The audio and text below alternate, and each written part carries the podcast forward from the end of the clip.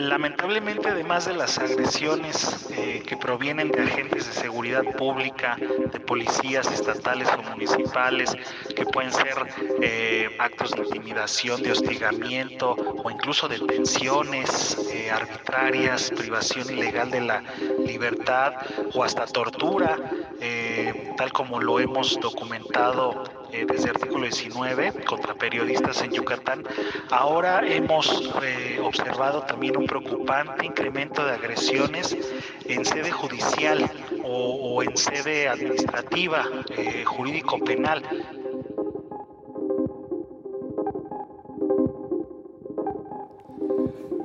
A mí me denunciaron penalmente por el delito contra el honor por parte de un hombre que fue acusado en múltiples ocasiones de acoso y de violencia sexual a mujeres jóvenes.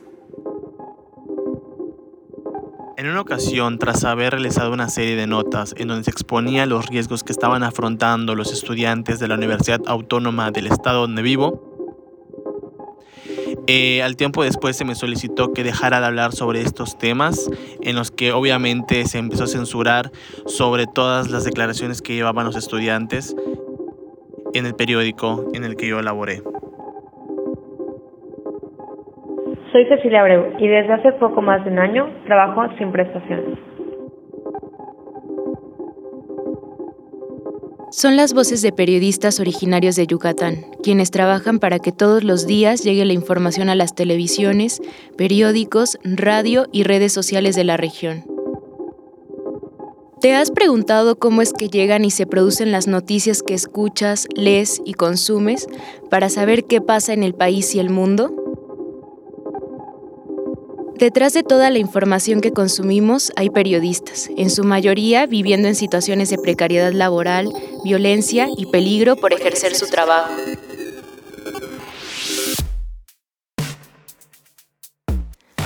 México es uno de los países más peligrosos para ejercer el periodismo.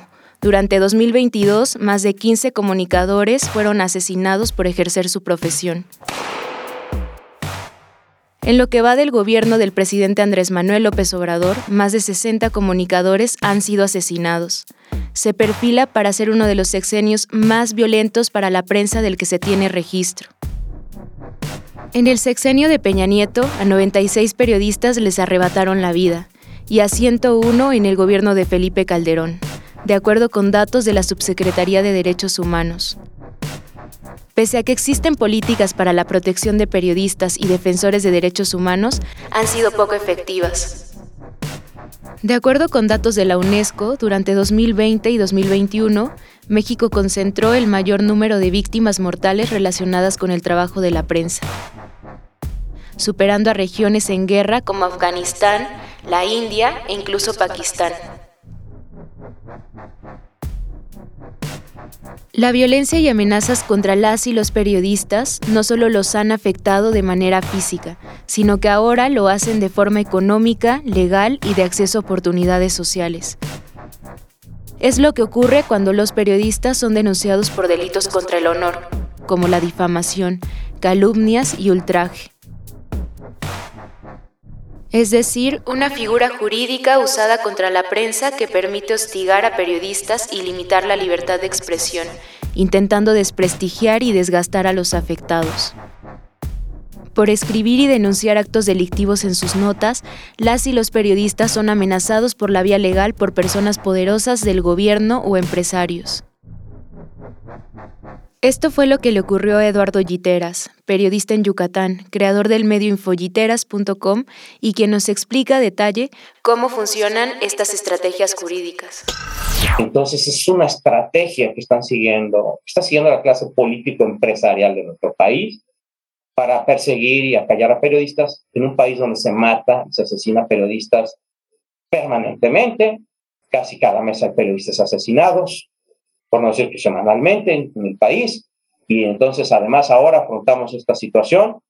Y en Yucatán, que es un estado donde hasta ahora no han matado a ningún periodista, pero sin embargo están atacando judicialmente, lo saben las autoridades, eh, las que han callado hasta la fecha de todos los niveles.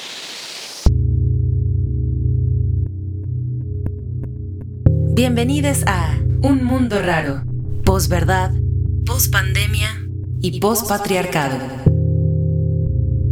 Una producción de Radio UNAM y la Unidad de Investigaciones Periodísticas de Cultura UNAM.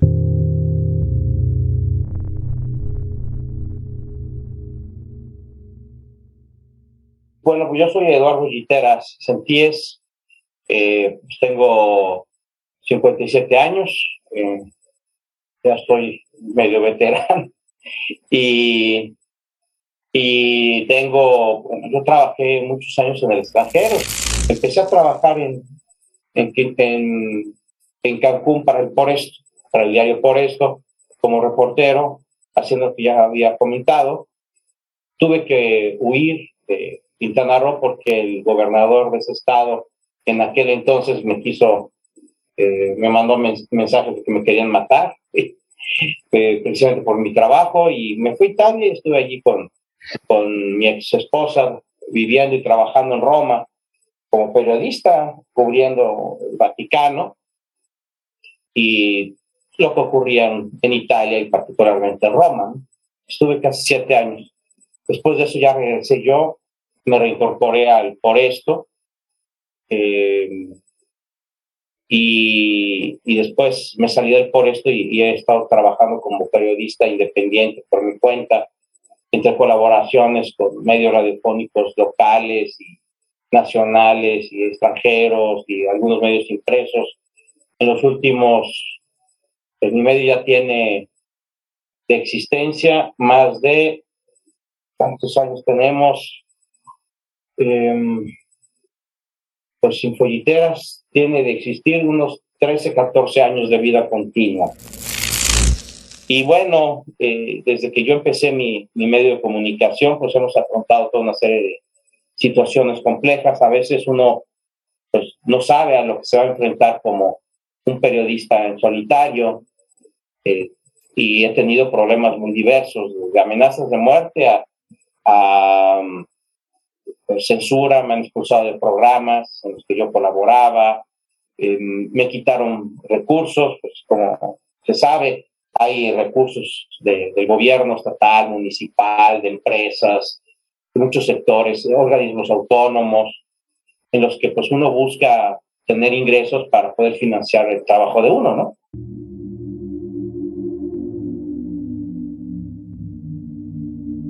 Evidenciar negocios irregulares de grandes empresarios le costó a Eduardo ser hostigado de manera judicial. El empresario Rafael Acosta Solís, acusado de promover una mafia inmobiliaria en Yucatán, demandó al periodista por daño moral. si yo no tengo un sueldo, aparte de mis colaboraciones con algún medio, pues eh, tuve problemas, he tenido problemas con gobiernos que, que nos han recortado esas fuentes de financiamiento, como represalia a, las informaciones publicadas.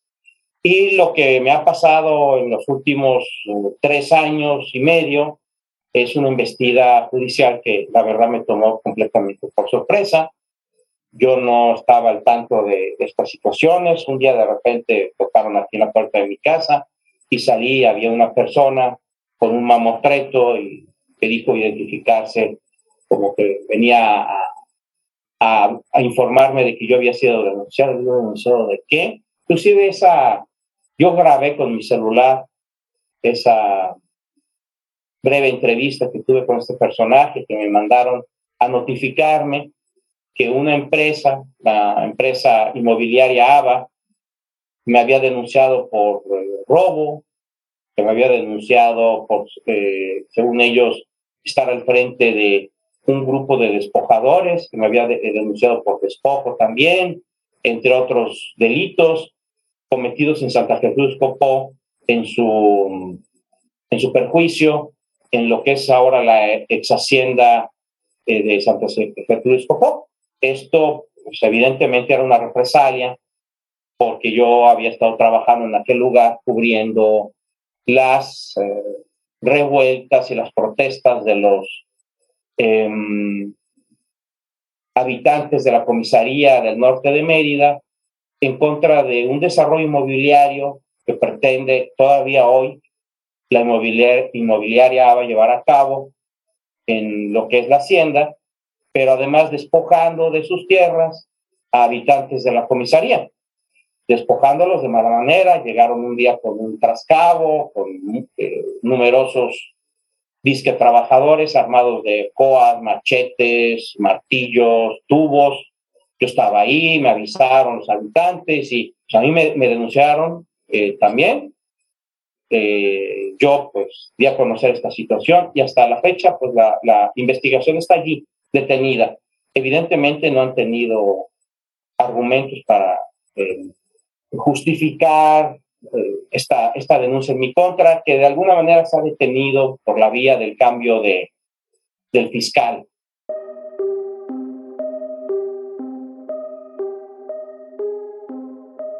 Tiempo después llegó la segunda demanda.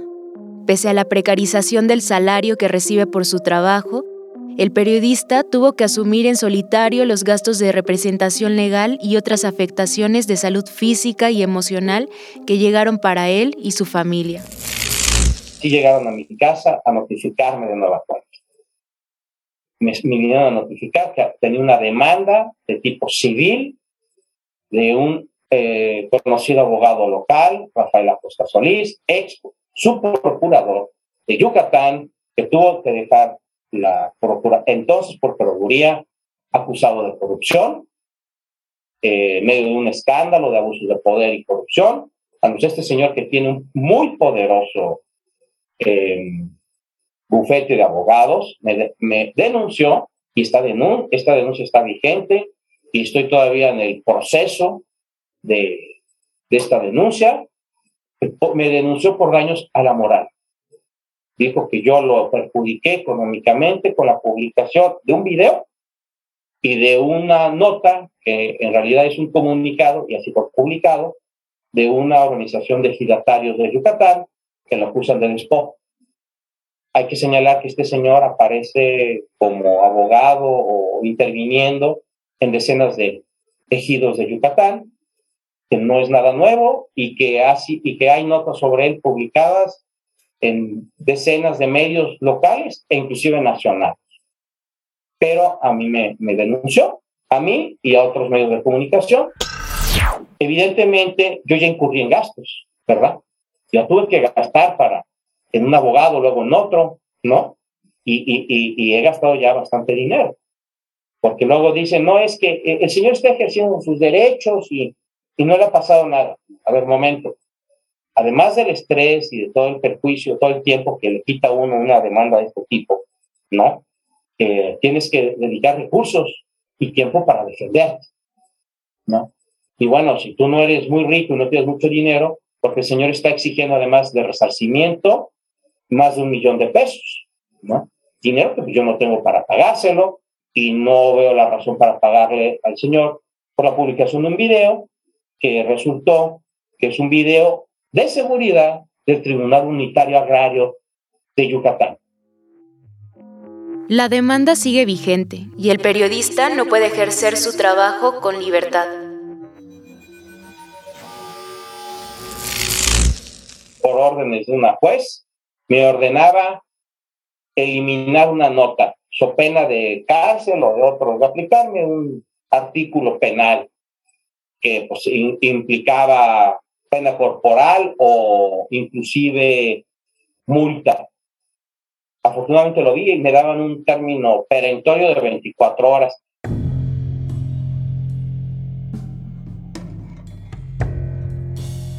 Como Eduardo, cerca de 16 periodistas y medios de comunicación en Yucatán fueron denunciados para callar sus voces. Estas violaciones a la libertad de expresión fueron documentadas por el colectivo Somos Periodistas, un grupo de comunicadores en Yucatán que defiende los derechos de las y los trabajadores de los medios de comunicación en la península y busca derogar los delitos contra el honor. Por revelar historias comunitarias de trascendencia, hechos delictivos, casos de corrupción, violencia de género o grandes escándalos relacionados con el poder político, Muchos periodistas han sido intimidados, también desde la vía legal, a través de demandas costosas o el amago de perder todos sus bienes. Aún en siete entidades del país hay normativa vigente que hace posible amedrentar la libertad de expresión de la prensa. los delitos contra el honor y la difamación debieron derogarse desde hace 15 años. Así lo explica la periodista Lilia Balam, quien es originaria de Yucatán y forma parte del colectivo Somos Periodistas. Definitivamente esto representa que haya funcionarias, funcionarios que al ver afectados sus intereses con alguna publicación, pues recurran a esta medida y puedan amenazar con incluso meter a la cárcel a Lazo y los periodistas que estén investigando pues esta información o difundiendo pues estos datos que finalmente son de interés público, ¿no? Y la mayor prueba es que hay una persona que sea capaz de amenazar eh, con meter a la cárcel a quien esté hablando sobre ese tema, ¿no? Eso es por una parte, pero por otra, algo que eh, tal vez no sea tan visible, es que finalmente también se están vulnerando los derechos no solo de las y los periodistas en materia de libertad de expresión, sino que también se está vulnerando los derechos de la ciudadanía, ¿no? Básicamente se estarían quedando sin información que es de interés totalmente público y pues eso los vulnera, les vulnera al, hecho de poder tomar decisiones informadas, les vulnera sobre el quehacer de servidoras y servidores públicos, de instituciones, eh, entre otros temas, ¿no? Entonces, pues eso también es un indicador y también debería ser una forma de que la ciudadanía comprenda ¿no? o sepa que también ella está siendo afectada por esta clase de, de medidas.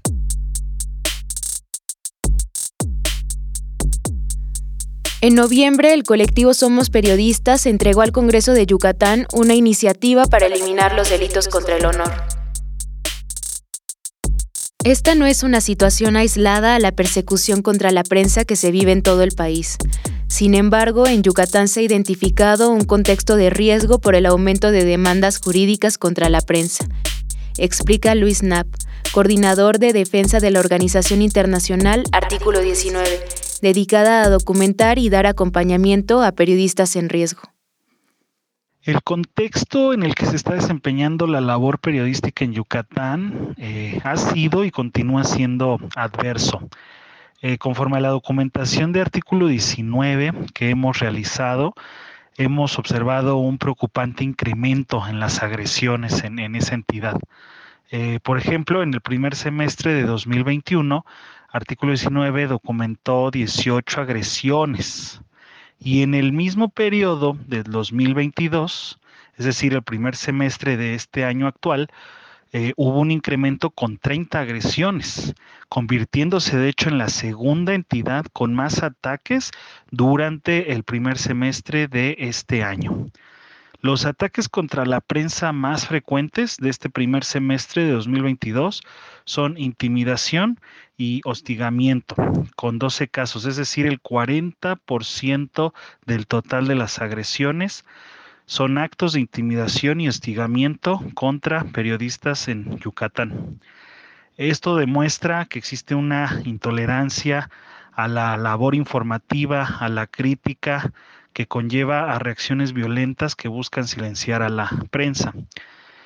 Eh, lamentablemente, los principales agresores contra la prensa en Yucatán provienen de quienes deben o están obligados a, a, cuidar y a velar por la seguridad y por los derechos de todas las personas. ¿no?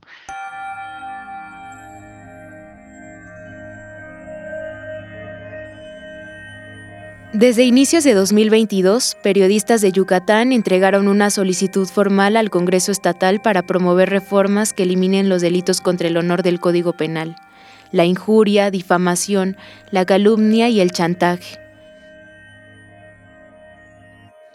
Ante la mesa directiva y la Junta de Coordinación Política del Poder Legislativo, entregaron una carta firmada por más de 100 periodistas, activistas y asociaciones civiles para inhibir que se violente el ejercicio periodístico en la región. Desde ese entonces, los legisladores se comprometieron a buscar un cambio, pero terminó el periodo de sesiones sin que este tema fuera discutido en el Pleno. El colectivo Somos Periodistas es relativamente joven, tenemos unos pocos meses de conformarnos eh, ya de manera un poco más formal. Sin embargo, la organización pues data de principios de este año 2022 y justamente una de las razones fue pues la cantidad alarmante que, notamos de denuncias por difamación y demandas por daño moral que había contra compañeras y compañeros periodistas aquí en Yucatán por parte de eh, funcionarias, funcionarios, exfuncionarias, exfuncionarios y empresarios em, que acudían estas figuras eh, como una estrategia para tratar de censurar notas e información que afectara a sus intereses. Em, hasta ahora hemos documentado al menos 16 casos de mujeres y hombres periodistas que han sido tanto denunciados penalmente por el delito de difamación como demandados por daño moral y que, bueno, incluso en, en esas demandas se les exigen cantidades de hasta eh, 500 mil pesos aproximadamente por un presunto daño moral. El gremio periodístico en Yucatán está totalmente precarizado, los sueldos son muy bajos, generalmente no se cuenta con el respaldo de las redacciones o de los medios de comunicación eh, y en el caso de periodistas independientes pues la vulnerabilidad es aún mayor. ¿no?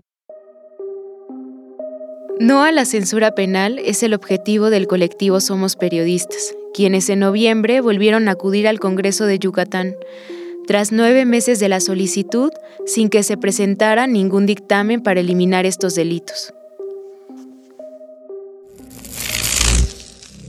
También está el hecho de que, bueno, generalmente eh, en México todo está centralizado y pues por más que nosotros queramos trabajar en red o en conexión con otros estados del país, con el centro del país, muchas veces se minimizan nuestras exigencias, se minimizan las agresiones y los ataques de los que somos blancos y bueno, eso también dificulta, por ejemplo, el acceso a obtener asesoría jurídica, que muchas veces también es imposible conseguir debido a los bajos sueldos.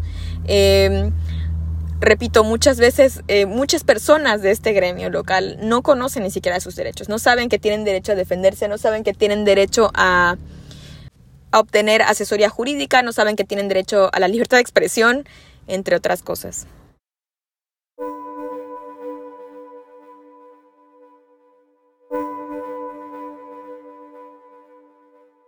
Falta de garantías y prestaciones laborales, precarización en los salarios y falta de lugares dignos y seguros para el empleo son algunas de las carencias que no son muy comentadas sobre los medios de comunicación.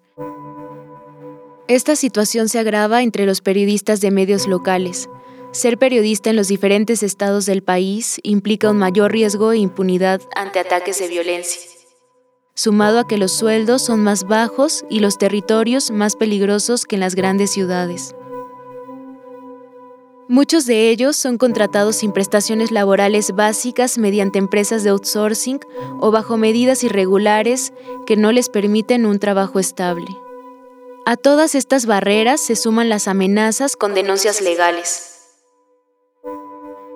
Yucatán es una de las siete entidades en el país que aún no elimina los castigos por delitos de injuria, calumnia y difamación, pese a que esto se derogó a nivel federal desde el año 2007.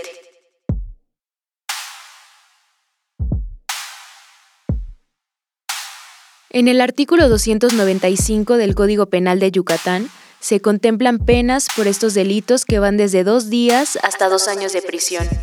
Además de esa entidad, Campeche, Hidalgo, Nuevo León, Nayarit, Sonora y Zacatecas aún mantienen vigente esa conducta privativa de la libertad, siendo Sonora y Zacatecas los que tienen mayor castigo al respecto con una pena de hasta seis años de prisión.